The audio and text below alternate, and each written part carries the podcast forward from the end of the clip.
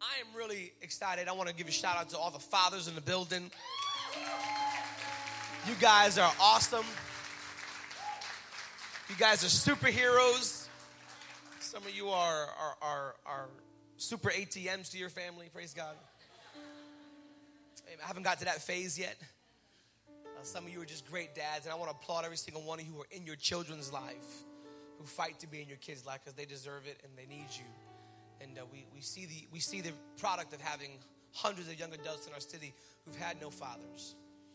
And uh, we thank, we want, we you to put your hand together one more time for these dads who are doing amazing things in their kids' lives. Some of you guys I really look up to. I know Emma's been a dad way before me. I look up to you, man. He's such a great father. I can't stand watching his Snapchats. I mean, his Instagram videos and his little perfect time. And he's just, he's such a good boy. He just makes it look so easy with like 10 kids. Like, how does he do it? And, and then I got to go one, a couple weeks ago on a Monday to see, um, see uh, Minister Carlos here. He was coaching his son, and it was a beautiful thing.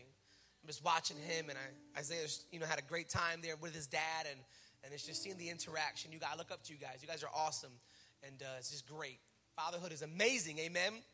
But I'm not going to preach on that today. Praise God. That was you got your two minutes of fame. We're in the middle of our F word series, and although it is Father's Day, that's not my F word today. We've been talking about different things that God laid on my heart to speak to His people about, uh, all of which started with the word F, so we just named it the Good F Word series. Praise God. And we first talked about faith. Praise God. Nice try. That was good. That was last week. You're on the right track. Faith. And we talked about faith in response to God's revelation because oftentimes we take Hebrews 11 1 and we say faith is a substance of things hoped for, the evidence of things not seen, and we make that the definition of faith. But according to Scripture, that's just one facet of the definition. The true definition of faith is how you as a man respond to God's revelation of Himself. Like Moses, he met God at a burning bush and responded by freeing a nation. And how do you respond to God's revelation of Himself in your life? And we talked about the deeper your revelation and your relationship, the deeper your faith in God because you know more about him. I was talking talk, the first service that yesterday Pastor Carmen came to me and she said, I need somebody to do some work in my house. And I was able to recommend a contractor because I had faith in his work because I saw his workmanship. And because I knew him, I was able to recommend him because I knew his abilities. And so the more you know God, you'll know his abilities in your life. The more you know God and seek after God, you'll be able to say, because I have a revelation of God, I can have a reliance on God. Because you don't want to rely on people you don't know. And the whole church said, Amen. And then we talked about forgiveness, and not forgiveness the way we want to forgive, but forgiveness how God commands us to forgive, how Jesus forgave. And we had our oh my God moment last week when Jesus he not just forgave us, He forgave us, He justified us, and then He reconciled or restored us. And so, we're, as Christians, if somebody wrongs you, you have to forgive them and then restore them. You don't forgive them and cut them off, you forgive and restore. You forgive and you reconcile. And today, I want to talk to you about our next F word, what I believe God is speaking over His church and what He's saying to His people. You know, about 10 years ago, Louis Burgos reached a low point in his life. I think it was actually about 12 years ago. 12 years ago, Louis Burgos reached a new low in his life when he found himself in jail. Not in prison, just jail. And he had made some stupid decisions that day, and there him and his brother were sitting in the clink, in the big house. And I thought to myself, this ain't so bad, because my dad's coming to get me. I think I'm safer in here than I am out there. And then I thought about it even more. I was like, matter of fact, I don't want to be here. As a matter of fact, this place really does suck. Because I get, I, they had a little, it was a tiny cell. My brother was in a cell across from me. It was, I look at the toilet, like you have to use the bathroom while they can see you. This isn't good. This is a bad situation. And then I missed my court date, had a warrant out for my arrest, had to turn myself in, and they took me down to the courthouse in the little wagon they got that transported you. And then they sat me next to real criminals. And again, I'm thinking to myself, this is cool. I'm gonna get out. You're not. Like one guy was in there for murder, and I'm just like, you're not getting out. One guy was in there for arson, he wasn't getting out. They were all talking about like, you know, like they were gonna get out soon. I'm like, no, you're not. You're really. And it was at that moment I learned to like really care about not being in jail. I saw this show on A&E, and it was a really cool concept, but I didn't have time to watch it. I watched like the first show, and then I watched like the, the like five minutes of the last show. And in the show, these people allow themselves to be thrown in jail as an experiment. Not my cup of tea. Like I thought it was really dumb. Like, why would you do that? Because they wanted to see, like, to spy on the inmates. Like, put cameras. You don't need me there. And what happened was, was the lady who voluntarily put herself in jail, when they let her out, she didn't even know when she was getting out. They let her out, and she was so happy, she literally physically ran out of the jail like someone was chasing her. The other, she, she ran past the van that was supposed to pick her up, just running. And then she was like, I don't know why. In the interview afterwards, I just ran. Like, we saw, we saw you run. Ran right past everything. Like, she almost kissed the ground. But it's not till you lose your freedom that it becomes something valuable to you. And I want to talk to you today about what the Bible says about freedom in your life. You see, freedom is a concept that we sometimes don't really grasp the fullness of. But today, my hope and prayer is the next 20 minutes, you're going to have a full definition for your life of what freedom means for you. Come on, why don't we read this verse to you, and then we're going to pray. And it's Galatians chapter 5, verse 1. Galatians chapter 5, verse 1, a very profound verse, yet very simple verse. And the Apostle Paul writes to the church in Galatia, in Galatians 5, chapter 5, verse 1, he says, For freedom, Christ has set us free. Stand firm, therefore, and do not submit again to a yoke of slavery. I'm going to read that one more time. For freedom, Christ has set us free. Stand firm, therefore, and do not submit again to a yoke of slavery. Come on, let's bow our heads again right now. Dear Heavenly Father, we come into your presence just thanking you for the time of worship. Lord, thanking you for the fathers that are in the room today who are raising up godly young children young men and women who know you, God, because their fathers are leading and guiding them. Bless those fathers in Jesus' name. As we go forward, God, that you would open our spiritual ears, convict our hearts. If you speak to us today, that we would not discard the word you've given us, but God, that we would put it to work in our souls. In Jesus' name we pray. And the church says, Amen, amen. You beat me to it. Praise God. Shout out to the cafe team and your iced coffees. Amazing. If you didn't venture over to the coffee table, they are now featuring iced coffee, moving up at Citywide. Keep in mind, uh, my last announcement next week we won't be here. We have one service again. We're back at the Klein Memorial Auditorium with a baptism. Amen. And I, I believe, if I'm not mistaken, don't quote me on it, we should be there for the rest of the year. Praise God. Freedom.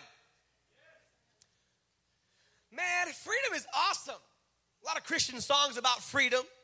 Remember this one song, I am free to run. We used to run around the church. We ain't, we're going nowhere. We just, I am free to dance. We would dance because we were free. Nobody could tell me what to do because I was free. Until you go home and daddy don't want you running in the house and you're only free to run in church. But freedom, what does it mean? Honestly, what, what does freedom mean? We, we see throughout history that freedom takes on different definitions and different type of aspects in our lives. It wasn't just 245 years ago that our country, 13 colonies, fought for freedom against what they believed was a tyrannical government. And then years later, they declared their freedom. In 1776, we declare we're free. We don't care what you say. To be able to live with our rights and do what we think is right. If you look back further in history, you see a man named Spartacus, and he led a slave rebellion for freedom. Because we see throughout history, freedom is something that people are, are, are ready to fight for. Remember Mel Gibson in Braveheart while he's leading the Scottish people to free. All you men saw Braveheart. You can't take my freedom. I was like, yeah. Just sitting there. I love that movie. It's great. Because the concept of fighting for freedom sounds amazing. It wasn't long ago that we fought for freedom in this country against slavery. Freedom is big and it's bold and it's something that we all need. If you read even further back in history, you read of all the Germanic tribes who would fight against the Roman Empire to keep their freedom from this government who tried to subdue them. And freedom has always been something people are ready to die for. Read the stories of Harriet Tubman and the Underground Railroad and how she would lead slaves away from plantations and they were ready to die for their freedom because they rather live free than live as slaves to somebody else. But what does freedom mean in the biblical sense, in the Bible's system of context and belief? And why is it such a big and good word that God would want us to hear about it? You see, in Scripture, we also read of different types of freedom. We read of political freedom, we read of freedom from slavery, we read of freedom from distress. That was your chance to say amen. Freedom from guilt, freedom from shame. We read a lot about a lot of freedom in the Bible. But when Jesus came, he revealed the deepest, most profound level of freedom and that's freedom from the power of sin over your lives. Freedom from the power of sin. And Paul shows us in his writings to the church in Rome this very thing. And he says in Romans 6, verse 6, and I'll read it for you. He says, For we know that our old self was crucified with him, meaning Jesus, so that the body ruled by sin, meaning your body was ruled by sin, might be done away with. That we should no longer be slaves to sin because anyone who has died has been set free from sin. Now, if we died with Christ, we believe that we also will live with him. For we know that since Christ was raised from the dead, he cannot die again, for death no longer has a mastery over him. Verse 10 The death he died, he died to sin one time for all. But the life he lives, he lives to God. And in the same way, count yourselves as dead to sin, but alive to God in Christ Jesus. Verse 12, therefore, do not let sin reign in your mortal body so that you obey its evil desires.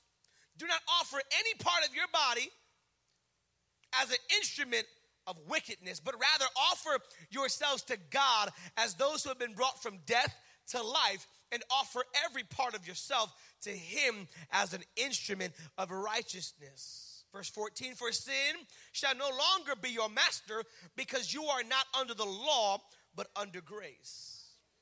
Here's point number one really simple. Because freedom reigns in me, sin cannot. Because freedom reigns in me, sin cannot. Paul is making clear some stuff, and he tells the believers that you're supposed to be dead to sin. In this context of speaking, in this very verse, he's talking about water baptism. He says that when you go down into the water, it is symbolic that you are also dying with Christ. You are going down into death with Christ. Are you hearing me so far, church? He says that you are dying with Christ. Jesus, when he was on that cross, he didn't take on all the sins and every little sin. He took on the nature of sin itself. He took on sin as a whole. He took on the nature of sin, the, the actual entity of sin, and he put it on his shoulders. And then he died. And he paid the price for our, somebody say, sins. He takes it on himself on behalf of the world. And the Bible says that in verse 7 and because anyone who has died with Christ has been set free from sin. So Jesus dies and he pays the debt of sin. And so, what John, or rather, Paul is saying in this verse is that because Jesus paid the price, if we take down the die to water baptism and we symbolically die with Christ, we also have the benefit of the death of Christ. And the benefit of the death of Christ is that we become dead to sin because Jesus died to sin once and for all. In other words, what he is saying is that you no longer have a debt hanging over your head because dead men don't pay bills. And if you died to your sin like Jesus died to sin, then the power of sin is no longer over you. I told you last week that I had Miramed calling me about a bill, but I paid that bill off. You can't call me no more about my bill because it's been paid off. You don't got the power or the right to keep on bugging me. And Jesus, or rather, Paul is saying here that you are dead to sin. Like a man who has passed away and at home in a reclining chair with a cigarette next to him and with a bottle of liquor next to him. You can't touch that because you're dead to sin.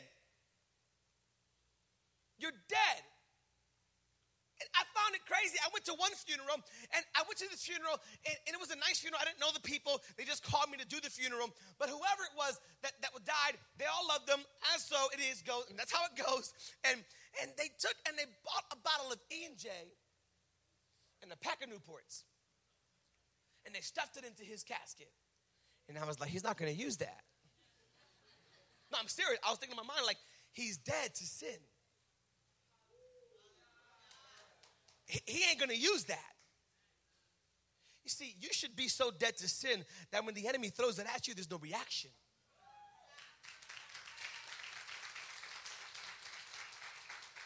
And then Paul's like, well, if you died with Christ, you're claiming Christ, then you are also dead to sin. This is mind blowing.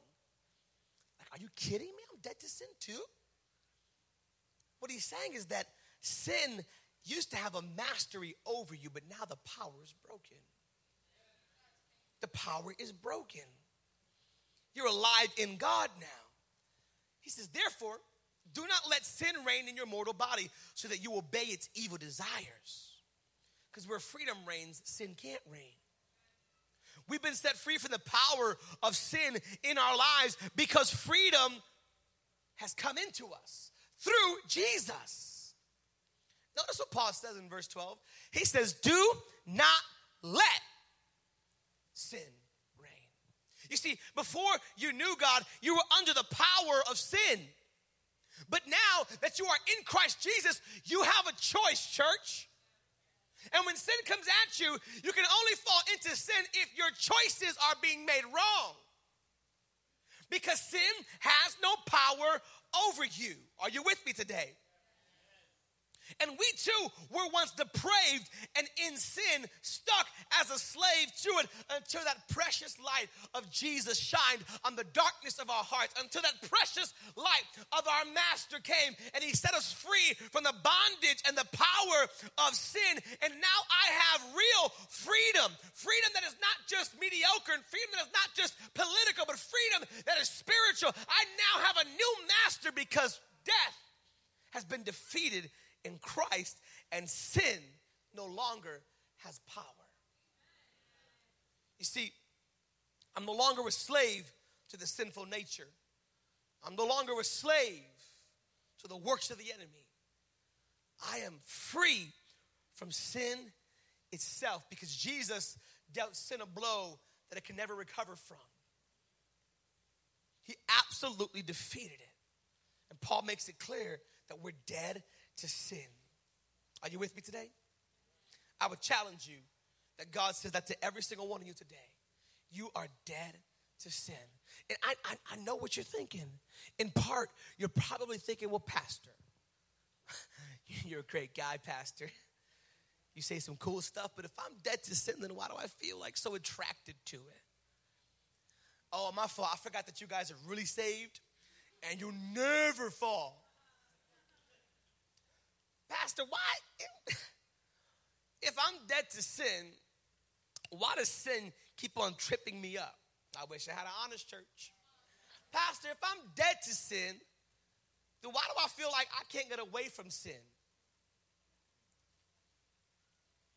Even though Jesus paid the price, why do I feel like it still has power over me? If Jesus paid the price, why are so many believers still struggling with sin? If it's got no power over you, why do you still fall into it? Got real quiet. And before you think about somebody else's sin, I want to get you to focus on your own sins. As Christians, we got a, we got a really bad tendency to like really minimize our own faults and maximize the others, the faults of others. We think that because somebody sins differently than us, that we're okay. But you know that different sins lead to an identical hell? You know that every every private sin still leads to a public hell?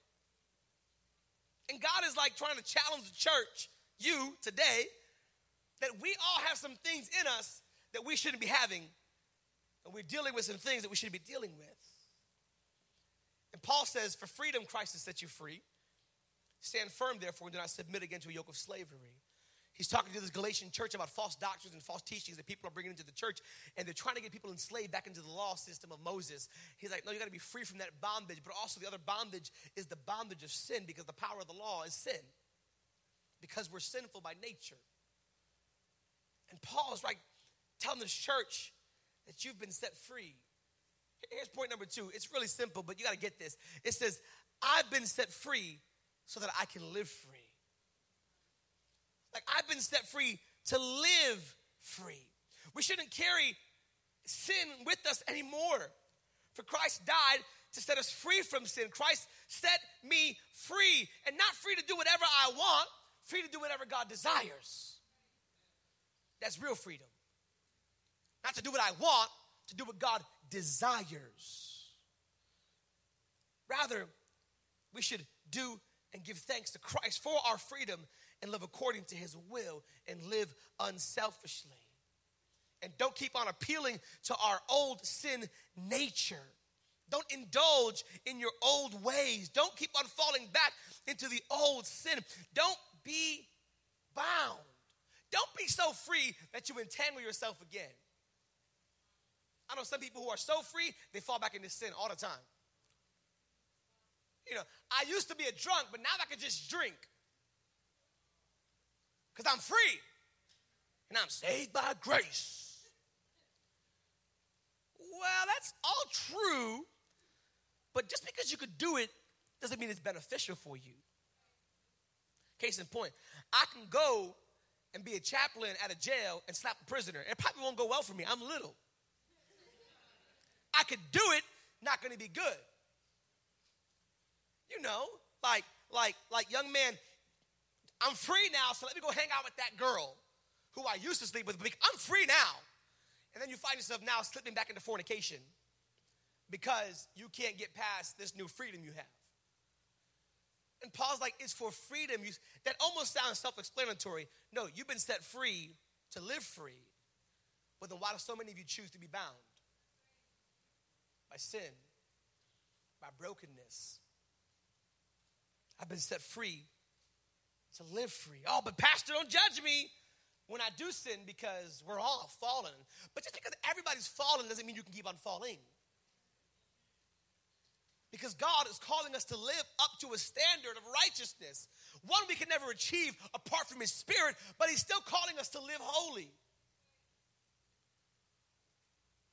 See, I don't know what you've been told, but this church, we believe in right living with God. We believe in living holy before a holy God and always putting our best foot forward. We believe in the, what the scripture teaches us that we're free from the bondage of sin. And here's the thing you don't realize. Let me give you a key.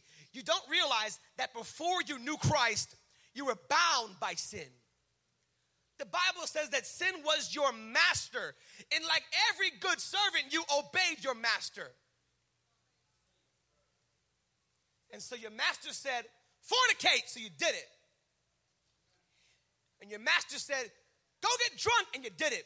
And your master said, gossip, and you did it. And your master said, Be violent and be wicked, and you did it. And your master would leave you deeper and deeper. And you love to please your master, so you did it. Because every good servant wants to please their master. So it's why the Bible says, Become a slave of righteousness that you might obey when your righteous master says, Be holy as I am holy. You got to do this stuff till you learn to love it because it makes your master happy. You've got a new master, and his name is Jesus. He is the Lord over your life. The word Lord means master. He is the master over your life, and you've got to live according to what he says. This tells me something. This tells me that every time I sin, it is because I am cooperating with my old master. I am being an accomplice to my old master. Because my new master gives me a different story. He says, Do not offer any part of yourself as an instrument of wickedness. I love that verse. I love that phraseology because he says, Do not offer. You see, a couple of minutes ago when the basket went around, many people offered a gift. See somebody in need, you might offer to help them. Likewise, he says, don't offer your body as an instrument of sin. I love that word instrument. It could mean so many things, but I always revert back to music when he says, don't offer your life as an instrument to sing Satan's songs. Don't let Satan play you like a piano to go into sin. Don't let the enemy have this strength in your life when it's already been defeated. And so every time that we fall into sin, it's because we want to. We choose to and we accept it because the power has been broken. Well, Pastor, it's kind of tough, it's kind of hard. No, you actually just have to get up and just say, no. I won't be a, before you couldn't say no because you were a slave to sin. Paul goes on, he says, but rather offer yourselves to God as those who have been brought from death into life and offer every part of yourself to him as an instrument of righteousness. For sin shall no longer be your master. Don't you, don't you realize what sin does? Sin is no longer your master, so sin can't command you any longer. Hear me, church. Sin cannot command you any longer. All he can do is suggest to you what to do. And if you agree with what it suggests, you fall into sin. I'll prove it to you. You're driving down the highway, somebody cuts you off, and sin says, Stephen, you know what I would do? I would just give them the bird. Because they have no business cutting you off. They don't know who you are. Driving like an idiot like that. And so we say, That's right. Boom! Flip the bird. You all thought I was going to do it, sinners. Because you then become an accomplice to sin. It has no power. All it can do is suggest to you.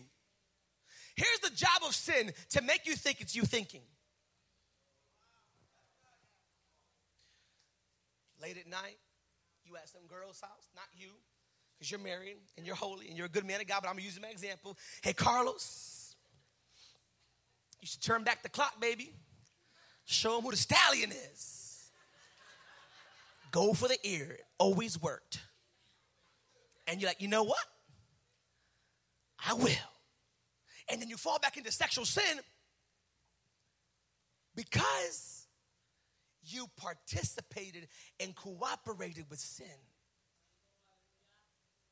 You walk by that gas station that you always used to walk by, you should buy some cigarettes. Keep on poisoning your body.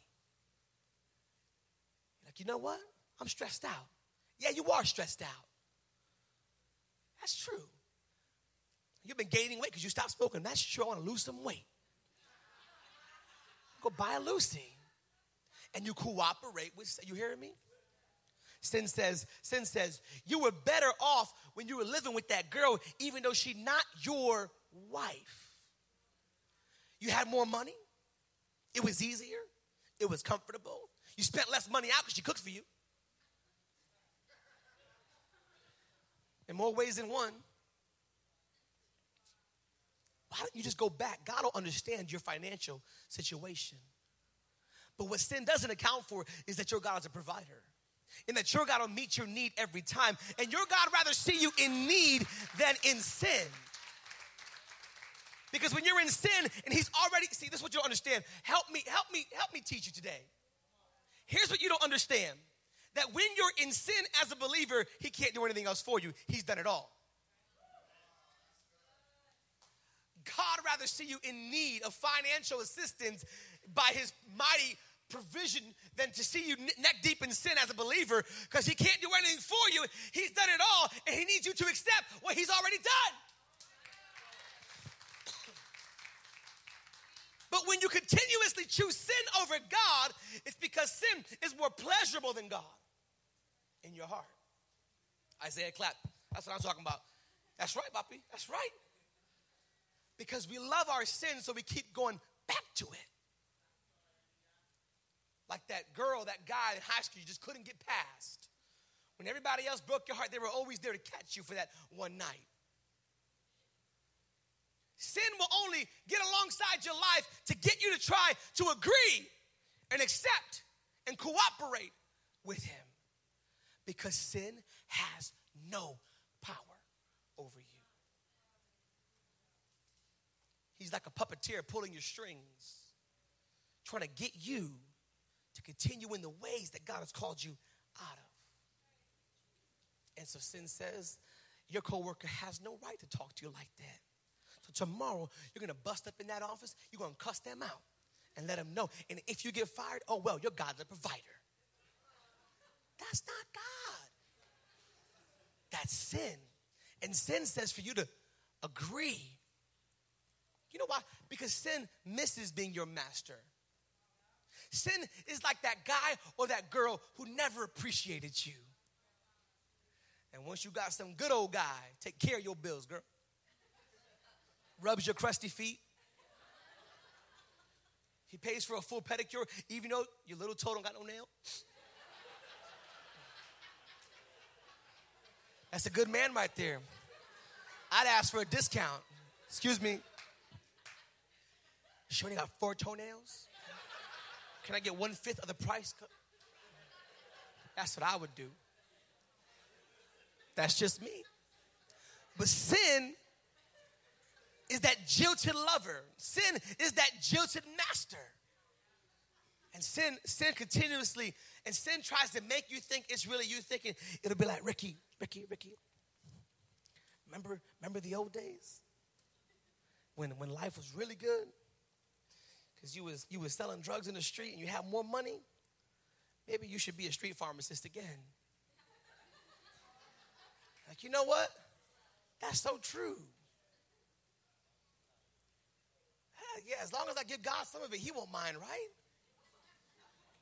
And sin tries to get you to cooperate with your old mentality. And sin, sin tries to get you to feel like you were justified in doing what you did. And then sin tells you stuff like, well, stuff happens. It's going to be okay. He keeps on telling you stuff like, oh, you're saved by grace, which is true. What he doesn't tell you is he has his hooks in you. And now he becomes your master again because you listen to him more than you listen to God. And here's how you know who your master is who do you listen more to? Who do you listen more to, God or the work of the enemy? Sin climbs alongside your life and says, You know what I would do? I don't care what I would do because I got me into a lot of trouble. I want to know what Jesus would do. And Paul says in Galatians 5:16, "So I say walk by the Spirit, and you will not gratify the desires of the flesh." You see, because the flesh, meaning our lustful desires, our human nature of sin, it loves to do things that are contrary to God. He says, walk by the Spirit. You might say, well, how do I walk by the Spirit? Let me give you three really quick things about how to walk by the Spirit. You ready? You should write these down. Number one, number one, the readiness, or rather, the Holy Spirit, involving the Holy Spirit, is a desire to hear God. It's how you walk by the Spirit.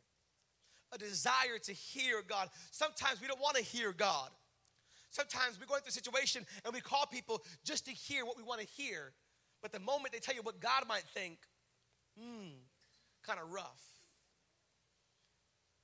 They have to have a desire to hear God. Number two, a readiness to obey God's word. Are you going to obey what God says or not? I love my kids to death, but my oldest, she's, she's hard of obeying. You call her a minute, Ari, I got to change your poop. No, I want it there. You're, you're pooped. I want to change your diaper. No. Doesn't have a good grip yet on obeying. She's two, and that she's working on it. She's fine. Some of us are the same way with God. We're like 30. God's like, don't go down that path. You've been there before. Oh, but the moment feels good. Yeah, come on. Let's obey God's word. And number three, this is really big a sensitivity to discern between your feelings and God's promptings. Because oftentimes I feel the Lord, I don't care what the Lord you feel. Your feelings got you falling into sin. What is the Lord saying? What is the Holy Spirit prompting you to do? Because your feelings are liars. I've been set free to live free.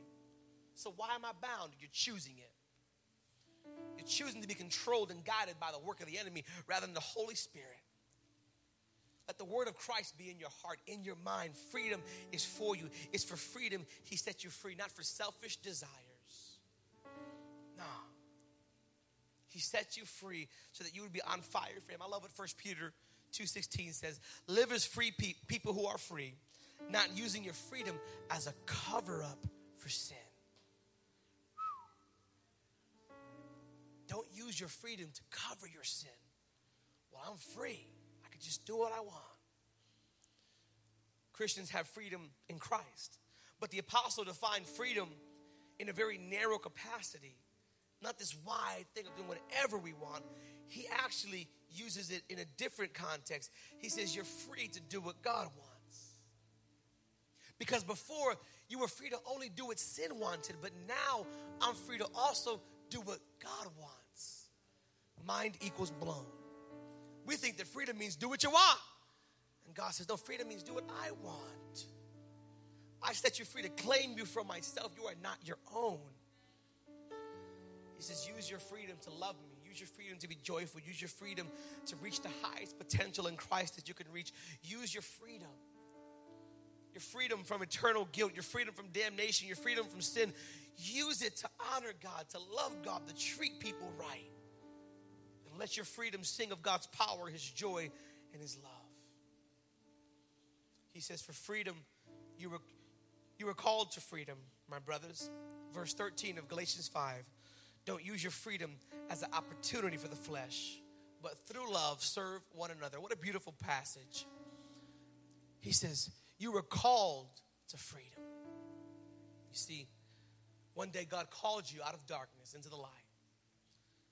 One day God said, one day God said, Hey, Eddie, psst, Eddie, come, come. One day God said, Diana, come. One day God said, Emmanuel, come. I think, Emma, you were sitting in that same seat but just turned when he called you. When the seats were still facing this way, he said, Emma, come home to me. And God, he said, You were called to freedom. I'll put it another word. You were called to do God's will. Here's point number three freedom is for serving, not sinning. Freedom's for serving God, not sinning against God. And I love how Paul puts it. He says, Don't let your sin, your freedom rather, become an opportunity for sin. If I could just build this out for you, this word opportunity, right? it, it, it kind of means a couple different things. And they explain it like this Don't let your freedom become a springboard for sin. It says, Don't let your freedom become a base of operations for your sin. Don't let your freedom become ground zero for why you're able to sin. Instead, serve. And then he tells you serve through love. He gives you not just what to do, but he tells you how to do it. He says, do it in love. And you know what he means by love? Jesus said in the Gospel of John, before he left his disciples to be crucified, he said, Love one another as I have loved you. Meaning, I look past your faults. I look past your hurts. I look past your sin. I look past every imperfection about you. You've got to look at people the way God sees them. You ain't got no right to see people the way you want to see them. You got to see them how God sees them. And once you can do that, then you can serve their needs. Then you can meet their needs. You can serve them because you love them like God loves them. He says, Don't let this freedom become an entanglement to you. Some of you got tripped up on freedom. Some of you got bound again because you were too free in your mind. And you thought that freedom meant do what you want when it really means do what God says. Because before you had no right to obey Him, He wasn't your master but today he is your master. And he says, use, use your freedom not to sin, but to serve. Serve others. Parents, use your freedom to serve your children in the Lord. Raise them up as God fearing young men, young women of God. Husbands, use your freedom to serve your wives in love as Christ loves the church to serve her as her provider, to serve her in every area of your marriage. Be her protector when she needs it. Be her confidant. Be her encourager. Likewise, wives, serve your husbands. Not just the first plate of food. I'm not talking about that. Serve them in love, covering their mistakes. Be a helpmate, not a hinder mate. What that means? It means maximize their strengths and minimize their weaknesses. Don't minimize their strengths and maximize their weaknesses. Be of service to them. I'll cover you because I love you. Serve in the house of God. Serve in the community, finding the homes where they do feedings and serve with your children. Me and my family, we used to serve at soup kitchens. Father would take us to the rescue mission and he would take us on the truck when I was a kid and we would go to PT and we would serve and we would be a part of the Night Runners ministry on the east side and we would have a mobile truck of food and they would come out, they would drop tables and games for the kids and we would serve the community. And although my dad was a pastor, he wasn't beyond getting behind the stove with the ladle of soup and pouring it out for the kids. Because as a Christian, you never get past the position of servant for the master. I want to appeal to your heart today that if you find yourself bound by sin, that it's because you've chosen to obey it more than God. That if you find yourself still cooperating with the works of darkness, that you've yet to have a true revelation of Jesus. Don't minimize your sin and look at others. God still like he hates all sin. He hates the lies. He hates the thievery. He hates the gossip. He hates the immorality. He hates every evil thing. And wishes that God, I don't want to be like that. I want to love people the way you love them and treat them the way you want to be treated. I want to challenge you to check your heart today to see if you're really living in freedom or you have fool's gold living in a false sense of freedom, believing you have something special, when in truth you have another reason to sin. God says, No, we've got to live free. Come on, stand with me this early afternoon. I want to be just for another minute or so. Freedom. Come on, do you want it? People have died fighting for it, including your Lord Jesus, your master, won the victory over your freedom by defeating sin in your life. Come on, every head bowed, every eye closed. The worship team's about to worship. And we're just believing that God wants to do a work in you. Come on with your head bowed and your eyes closed, reverencing the presence of the Lord. Because he was with us in our worship, and he's with us even now. As many here today, you might still be caught up in the works of the flesh, bound by the works of the enemy. Because you've allowed your freedom to cause you to be entangled again.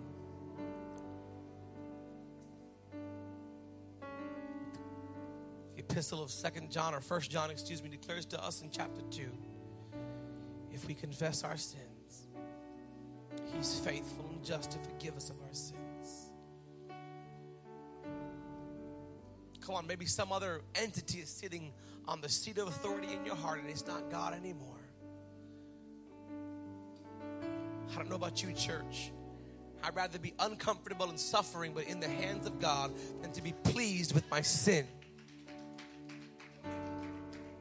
I don't want to be in love with something God hates. I don't want to be in love with something that killed the son of my master.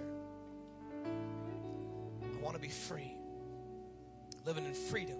And I believe that God told me to preach this word over the church because so many have lost your sense of freedom, being caught in this false freedom where you've bound yourself back up in sin. Come on, every head bowed, every eye closed. Dear Heavenly Father, you see every heart. You know every area of darkness that remains in us. You know every haughty spirit.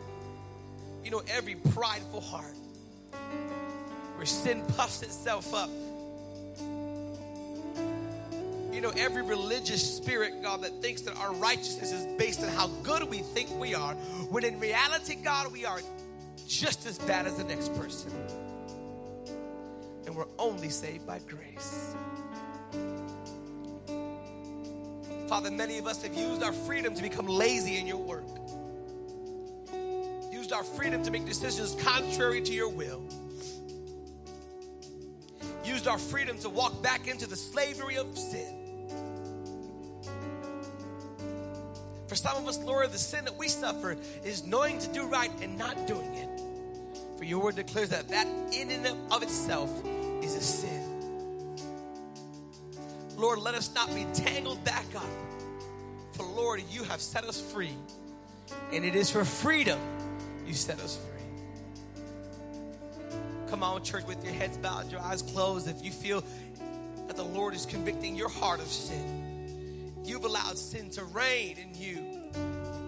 You've allowed your mouth to run, your heart to run wild, your legs to be quick to walk into the work of the enemy, your hands quick to manifest the deeds of darkness. But you want to walk in that freedom? Come on, if that's you, you're lifting your hand as high as you can.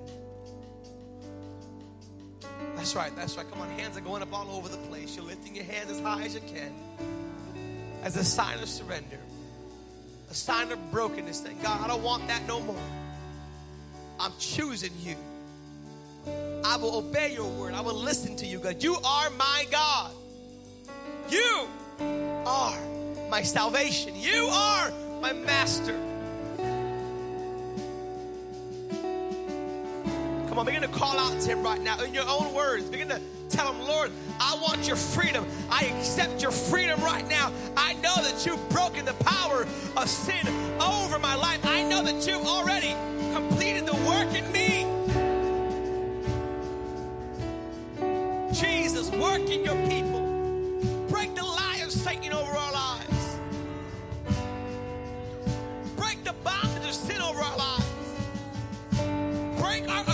With sin, God.